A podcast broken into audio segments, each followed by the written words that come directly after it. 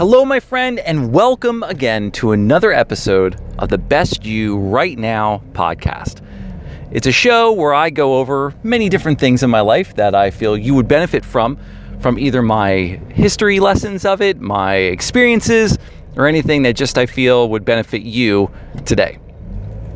So I would like to talk with you just briefly, just ever so briefly, on being open to plans changing. Over my lunch break, I had planned to go over to this mini golf course that's right by my uh, my office, and figured, hey, why not get a quick round in? It'd be a lot of fun to do over my lunch break.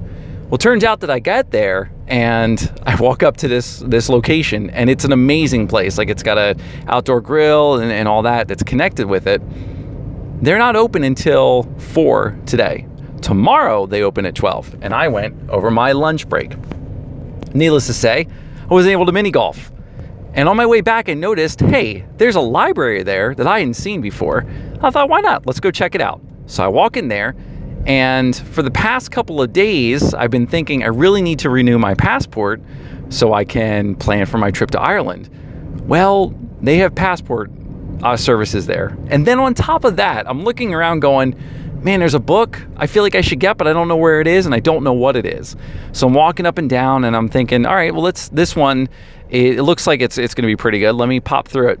And most of the material is usually the same, especially if you're looking for like improving your life and self help and all that. They tend to cover the same topics just in a different filter, a different view.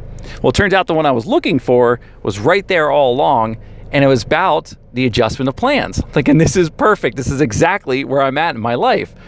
So then I go to check it out and I'm like, all right, well, I need to sign up for a card here. And turns out my card will work in a different county of where I'm at and blah, blah, blah for where I work.